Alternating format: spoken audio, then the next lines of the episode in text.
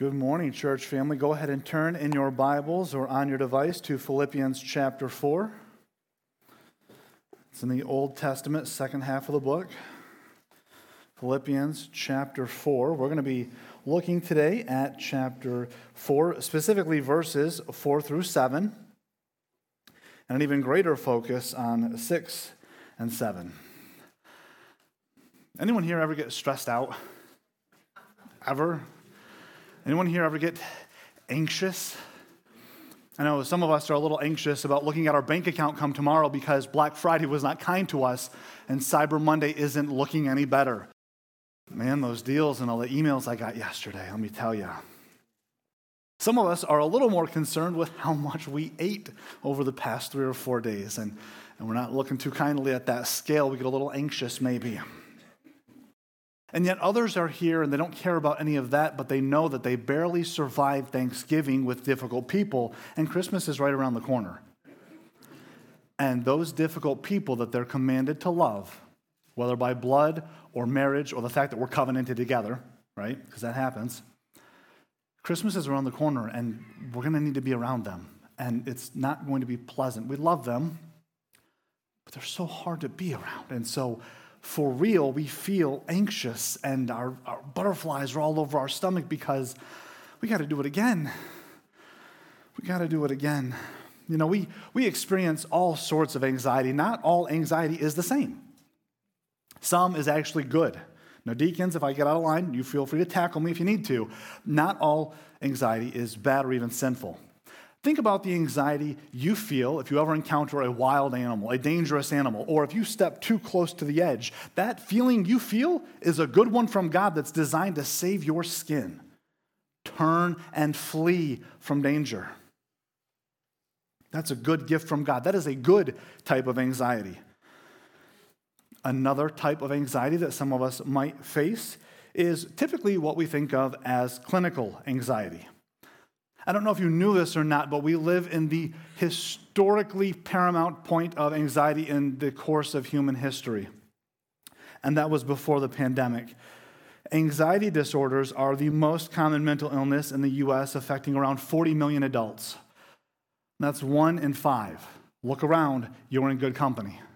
Brothers and sisters, you are seen and you are heard. You are welcome here. The World Health, Global World Health Organization says that globally there are 300 million people who suffer from an anxiety disorder. And this is a psychological, physiological malfunction that has become both disordered and debilitating. So, whether it's a generalized anxiety disorder, a panic disorder, or a social anxiety, if you have that, you should seek counsel from a pastor or a counselor or your physician this sort of anxiety isn't necessarily one we would call sinful.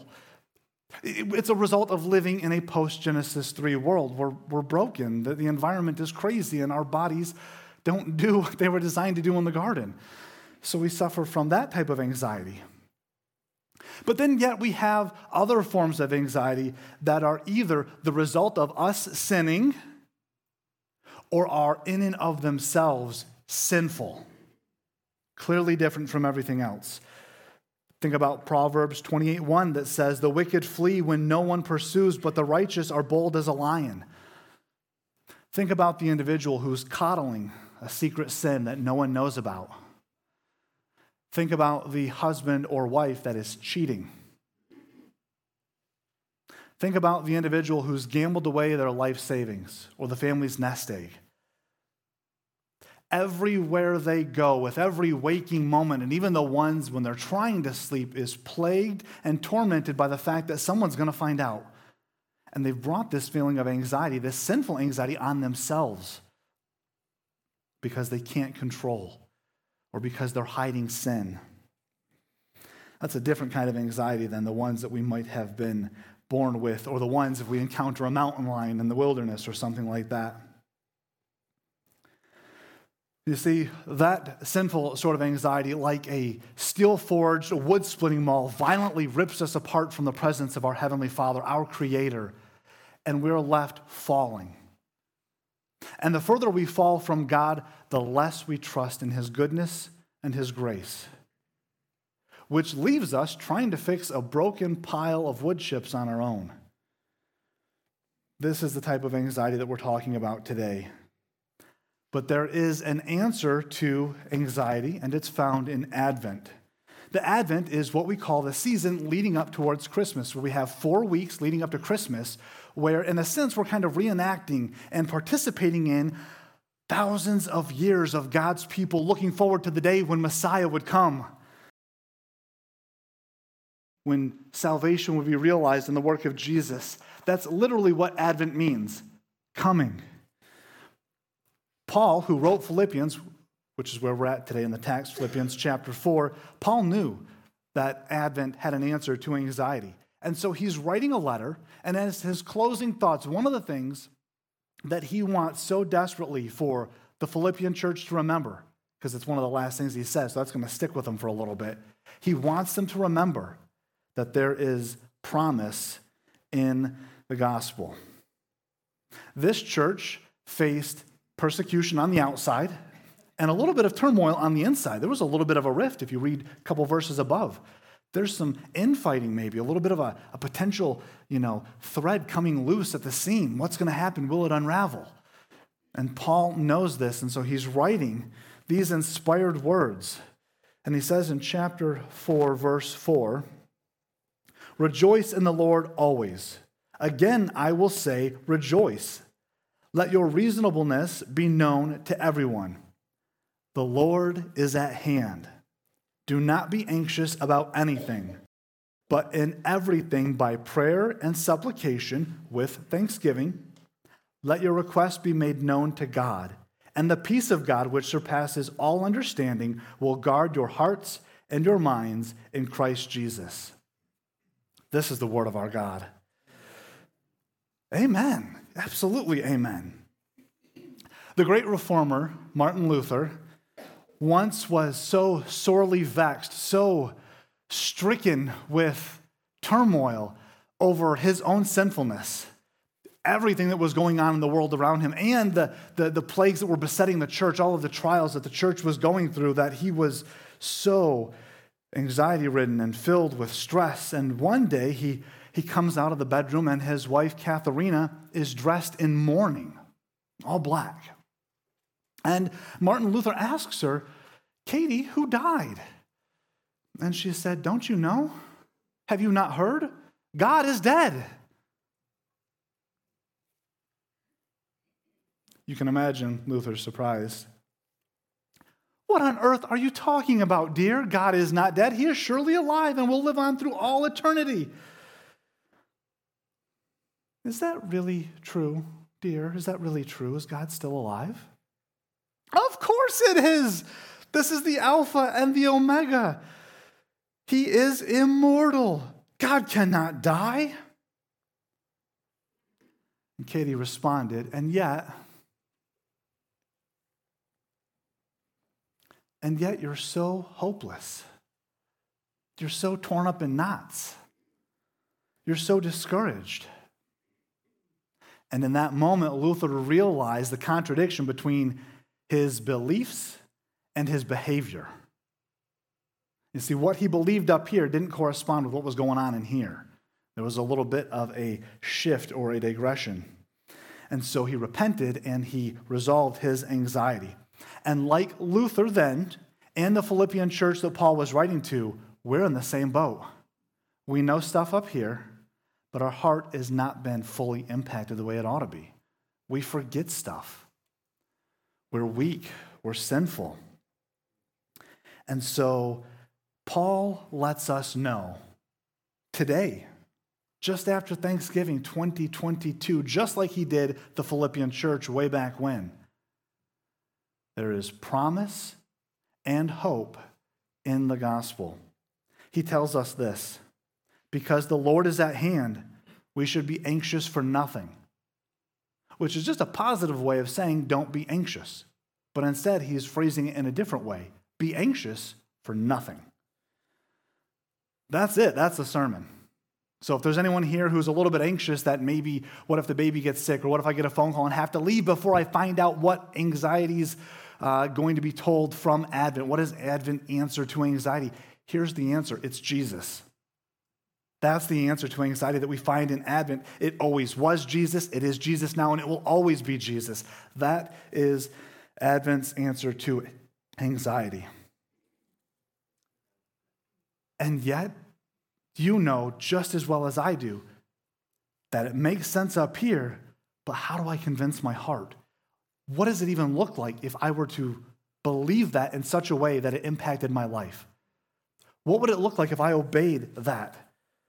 Well, for starters, Paul tells us that we're going to pray with thanksgiving for everything.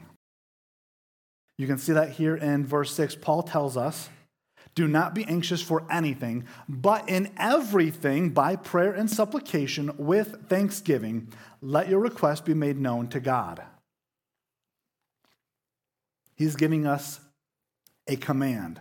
He's giving us a command that Jesus already gave us in Luke chapter 12 when Christ says, Therefore I tell you, do not be anxious about your life. Now, the clearly defined thing here, and it's so important that we get this, is that this is not advice. This is not a suggestion. This isn't something that you can either take and apply or leave and ignore. This is a command from on high.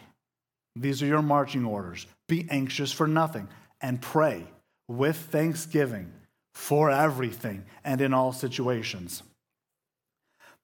But God's not being angry with us right now. Paul's not angry. This is really a loving and amazing challenge. It's an opportunity, it's a command to be fearless. When you're anxious, you're also fearing something.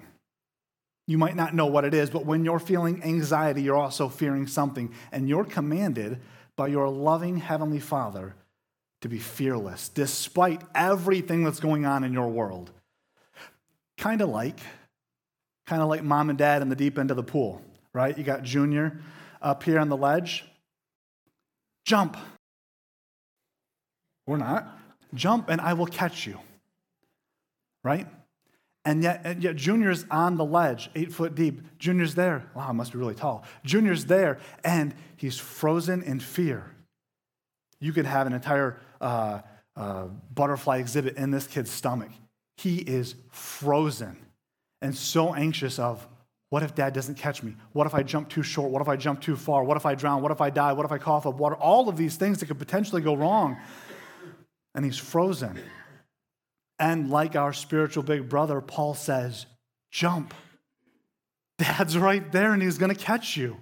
The Lord is at hand. Be anxious for nothing. The command is not a rebuke, but an encouraging order to be fearless despite present difficulties. The Philippian church would have understood this.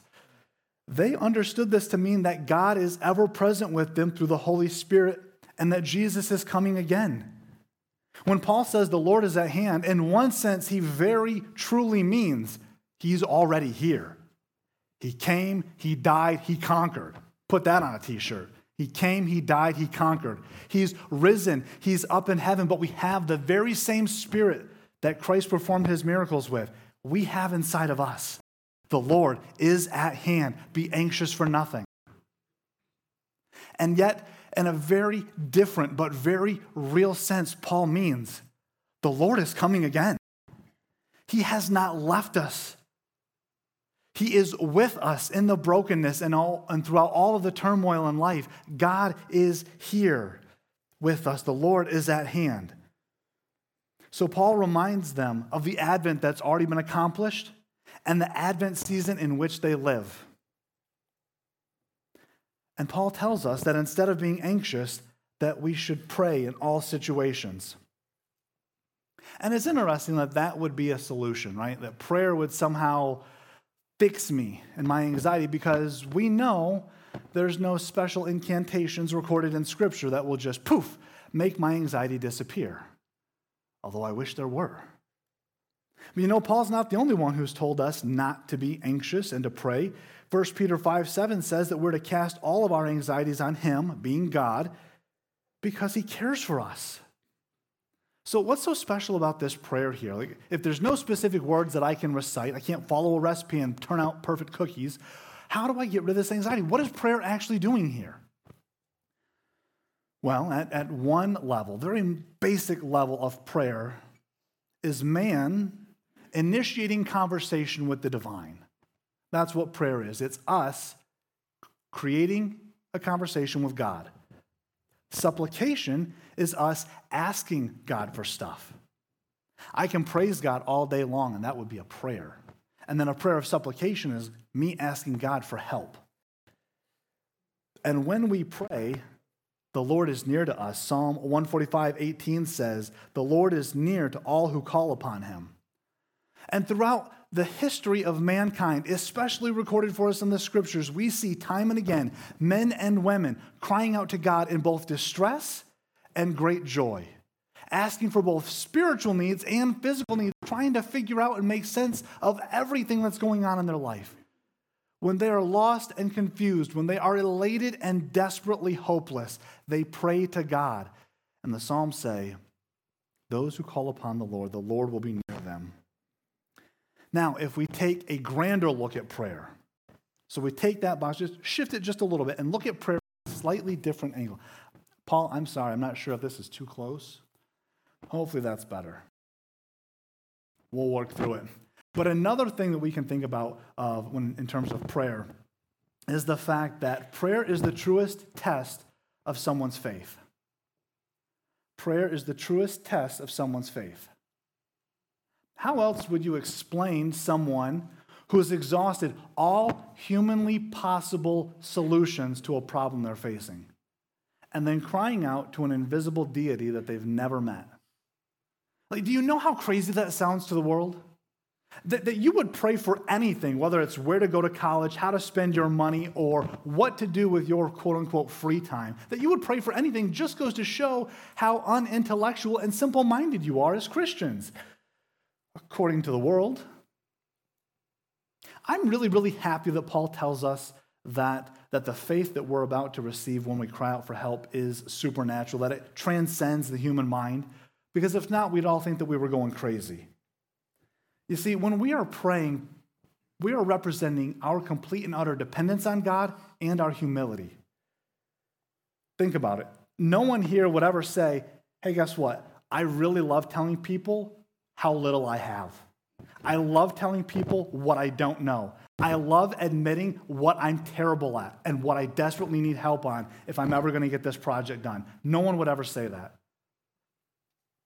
You know, our pride at best would probably keep us from admitting some of those things, and it kind of makes us cringe at the idea of being seen as less than in front of our peers or people that we want to impress so we might mask our insufficiencies. But at worst, our pride gets in the way and prevents us from obeying the scripture where we are supposed to love one another and bear one another's burdens. And like we've talked about this summer in the One Another series, you can't possibly know what one another is struggling with unless you, as one another's, tell someone what you're struggling with. So when times are tight or you've got a project that you just can't figure out on your own, if you cry out to God for help, or you're wrestling with anxiety and you ask God to help you with this, to be comforted and to give you peace, He's going to be near you. And your prayer displays your humility because you're acknowledging you can't do this alone. But isn't that what our anxiety tells us? If your anxiety is anything like mine, and let's just pretend for a minute that we all have it because we probably do in different seasons of life, your anxiety likely tells you you're alone. They will never understand you. If they really knew you, they would like you even less than they already do. You're not enough. How dare you even think that anyone else would care about you? Can't control this. And no one else cares enough to help you try to fix your problems. But our prayer of humility, trusting in our good God, will help us with this because we certainly are not alone. But we cannot do anything on our own. There's a big difference there. We're not alone. Take a look around this room, folks. This is a family reunion every Sunday. You've got 200 people here who, by my guess, would love if you called them or texted them and said, Hey, I'm struggling. Will you pray for me? Will you pray with me? Hey, man, can we go for a walk and have a talk? My kids are wild and out, and I, I have no answers. Can somebody, one of you, two, three, four folks, pray with me and for me that God would help me? Because thinking about how I'm going to fix all of this, I'm losing sleep. I can't even right now. There's not enough parenting books, there's not enough Psalms to like fix this problem. I need help. And would you please join me in that fight? Because right now I'm losing so much sleep over all of the things going on in my life that no one else knows about. We've got so many people here that are itching and waiting to help. We are not alone. Corrie ten Boom, famed Christian author, had several wise thoughts regarding anxiety and worry. She said, Look around and be distressed. Look inside and be depressed. Look at Jesus and be at rest. Never be afraid to trust an unknown future to a known God. Any concern too small to be turned into a prayer is too small to be made into a burden. When we pray to God, we are acknowledging and displaying our humility and our complete and utter dependence on God, and it's beautiful. Think about the lost sinner who, for the first time, repents to God and they receive eternal salvation in Christ Jesus. What an utter display of helplessness. Because they finally come to the ends of themselves and they realize, I can't do this. I've got nothing.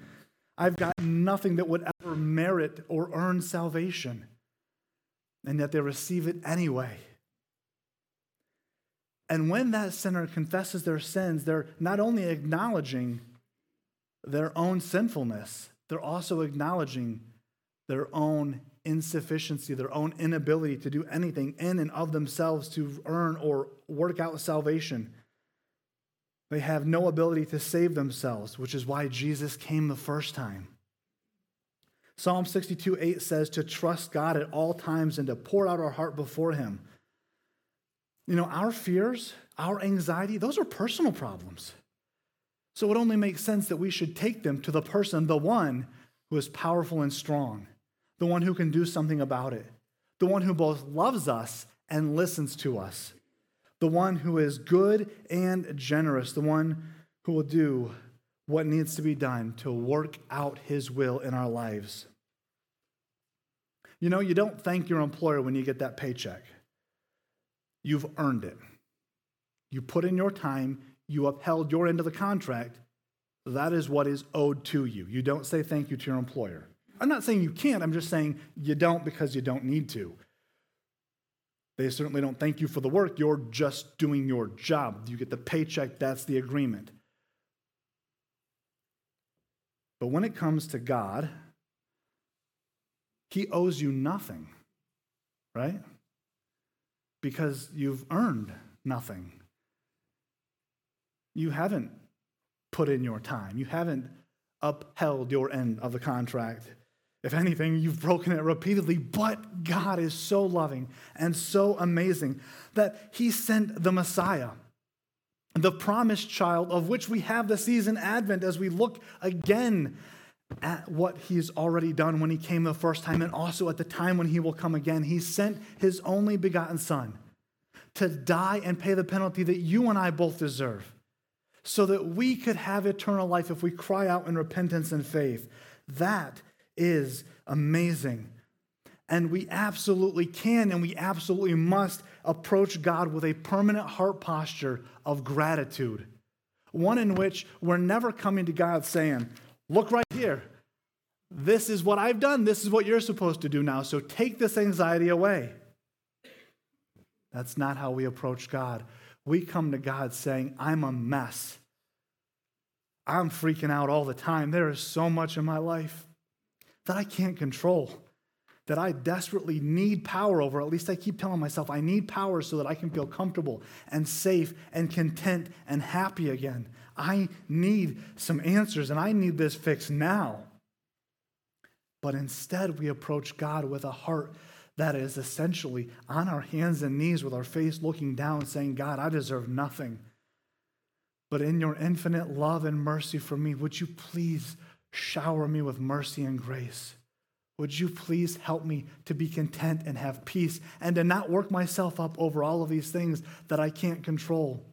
Could you please help me to have faith that what you're doing, as painful as it is, as much as I don't like it, as much as I just want it gone, would you please, please help me to trust in your goodness? Would you please help me to see how good you are right now? I don't deserve anything, but I love you and I trust you. Please help me to love you and trust you more.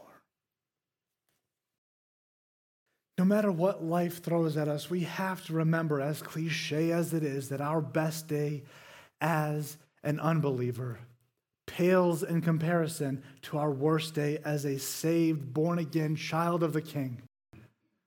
That's true, and you can take it to the bank.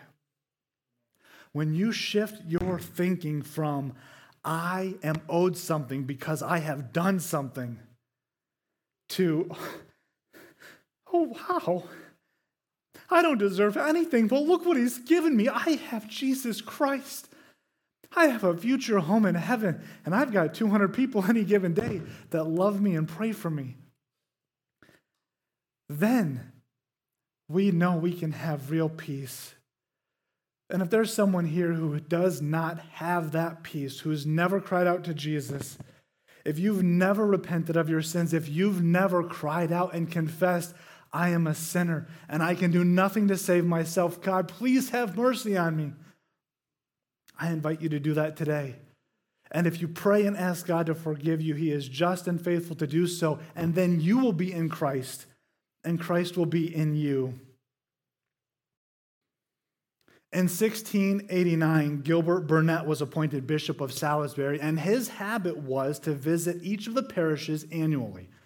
And as he's walking about the countryside, he approaches one of the worst houses, if you can even call it that, one of the worst abodes you can ever imagine. And he heard such the strangest, most peculiar noise ever. He heard a sweet song of thanksgiving and praise to God on high. And as he approached the abode a little bit closer, he smeared off some dust and peeked in the window. And what did he see? Small, frail woman living in abject poverty. And on a little stool before her, she had nothing but a piece of black bread and cold water.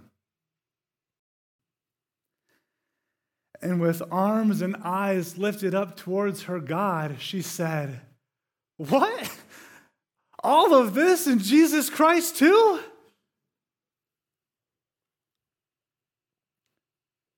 She could have poured out her heart for days with all that she had been through to arrive at that point.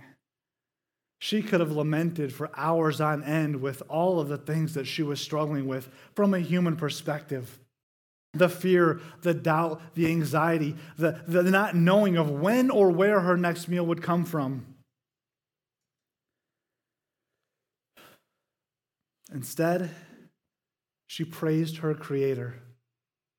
She was humble and utterly dependent on God. He has provided our daily bread, but He has given us Christ. The Bible tells us that every single one of our prayers finds their yes and amen in Christ Jesus. The Bible tells us that we are benefactors, we are heirs with the Son, that we get full claim to the family inheritance that the Father who owns all the cattle on a thousand hills, that everything is ours, that we will rule with him in the end times, that everything that was owed to the firstborn, as the Philippians would have understood it, that's ours. That is our possession. We will rule with Christ. Not only did he come to die the first time at Calvary and then to be resurrected and return to heaven, but he's coming again. And he's coming for you. And he's coming for you. And he's coming for you, fellas, here in the front. And he's coming for me. By the grace of God, he is leaving heaven again to rescue us. Until then, as we wait, we should continually count our blessings and say, What? All of this and Jesus Christ too? So, brothers and sisters, if we desire to be anxious for nothing in all of our situations, we're going to pray with thanksgiving to God. We're going to let our requests be made known to Him. And you might be thinking, okay, I understand that. It shows that I'm humble. It shows that I'm dependent. But again, there's no magic words here. There's no pixie dust. How do I get rid of this anxiety? What does prayer do? Because I'm a type A personality and I need to see how this works. If that's you, let's keep reading. Look at verse 7 and the peace of God. Paul lays this out in a cause and effect situation. Meaning, if you do this, what's this? In everything, by prayer and supplication, with thanksgiving, let your requests be made known to God. If you do this, then you receive this. Verse 7 and the peace of God. As we submit our circumstances, as we submit our finances, as we submit our relationships to God at the foot of the cross, He promises us His peace. And His peace will guard our hearts and our minds as we remain in Christ.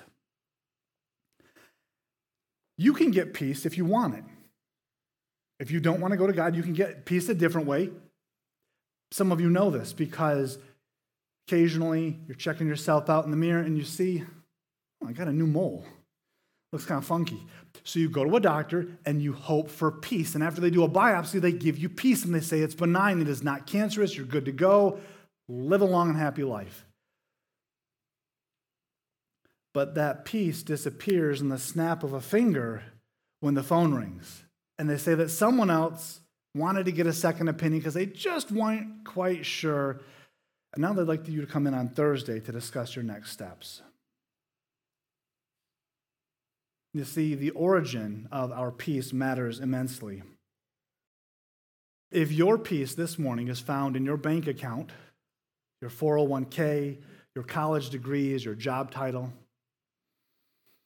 if your peace is found in the fact that you own your home, or that your cars are running well right now, or that your kids are well behaved and following the Lord, if your peace is found in people, you know, I kind of hate to break it to you, but uh, your peace is a dream.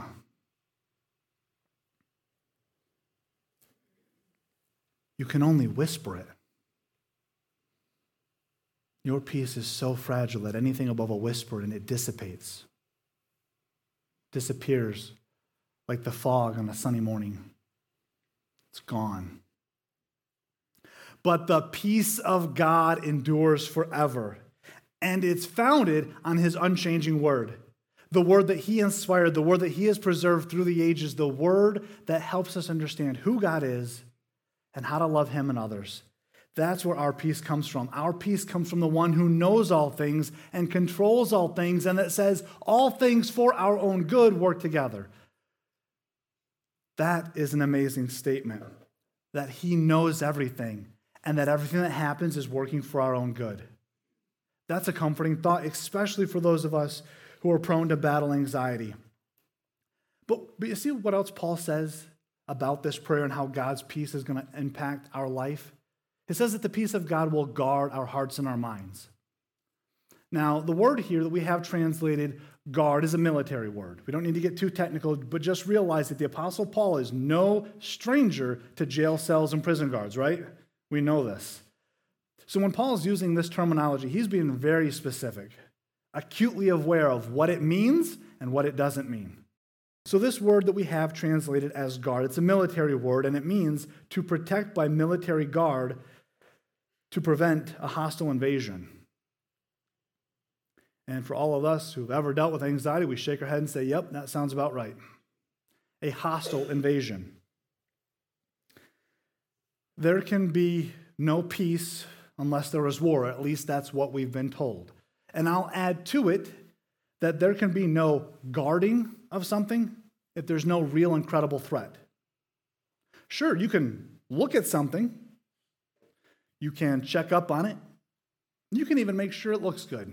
But you can't guard it if there's no threat that anyone's coming to get it or do it harm.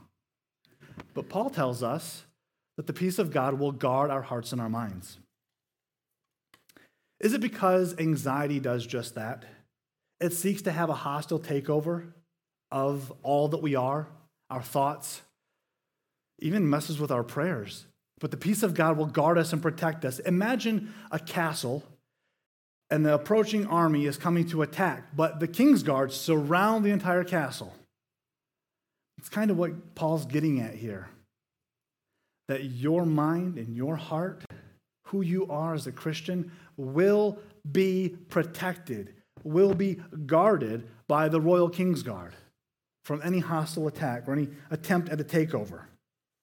Paul knows that we have a very real and present danger.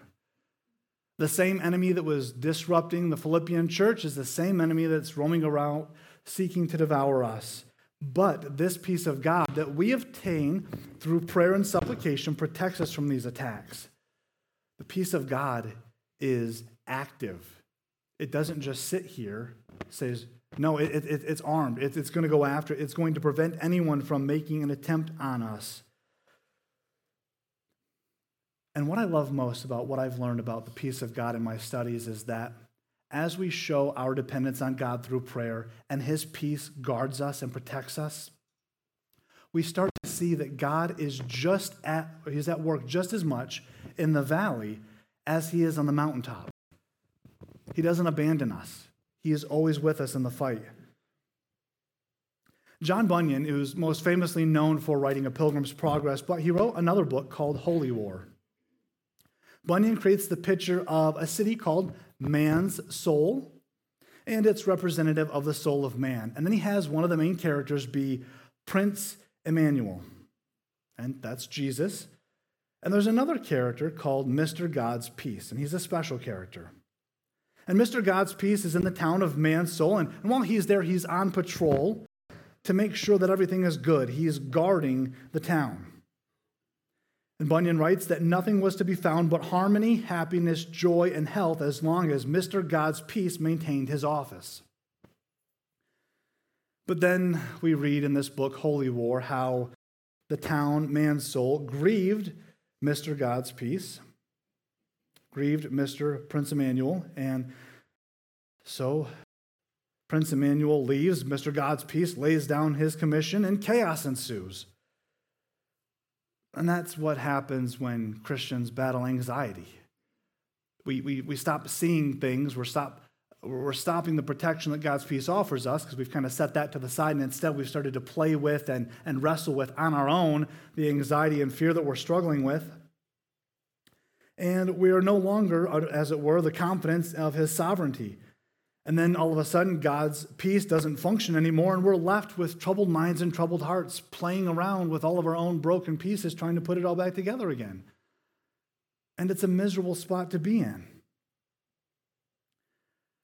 But surely this is a very easy thing for us to understand that if we don't grieve Prince Emmanuel, instead we trust and obey and we pray out to him, we cry out for help, then Mr. God's peace will abide and Mansoul will be at well. And that's something we must understand because all of us, I imagine, have a tendency to spiral when we start to dwell on anxiety or when we're confronted with circumstances and situations we just can't possibly control. Anxiety wants to conquer us, but Advent has an answer, and the answer is Jesus. And we find that in this time of year as we look again to the coming of Christ, the second advent, and we remember the first advent. Advent is a season both of laughter, feast, and family, and maybe for some longing and some, some deep soul anguish because we look around and, and the whole world is groaning. Nothing is as it should be, and we desire for that day to come. The first time Christ came, he came as a frail human child. Fully God, yes, but a frail human child. He was vulnerable to Herod's sword. But he purchased very decisively, he purchased salvation for all those that the Father would give him. And as we anticipate the second advent, where we really get a firm answer to anxiety, we remember that when Christ comes again, he's coming on a white horse with a crown on his head, fire in his eyes, and he's wielding a sword, and he will execute judgment on the enemies. And he's going to rescue us. But until then, as you wait upon the Lord, rejoice in the Lord always. Again, I will say, rejoice. Let your reasonableness be known to everyone. The Lord is at hand. Do not be anxious about anything, but in everything, by prayer and supplication with thanksgiving, let your request be made known to God. And the peace of God, which surpasses all understanding, will guard your hearts and your minds in Christ Jesus. Amen. Father God, thank you, Lord, for meeting with us this morning.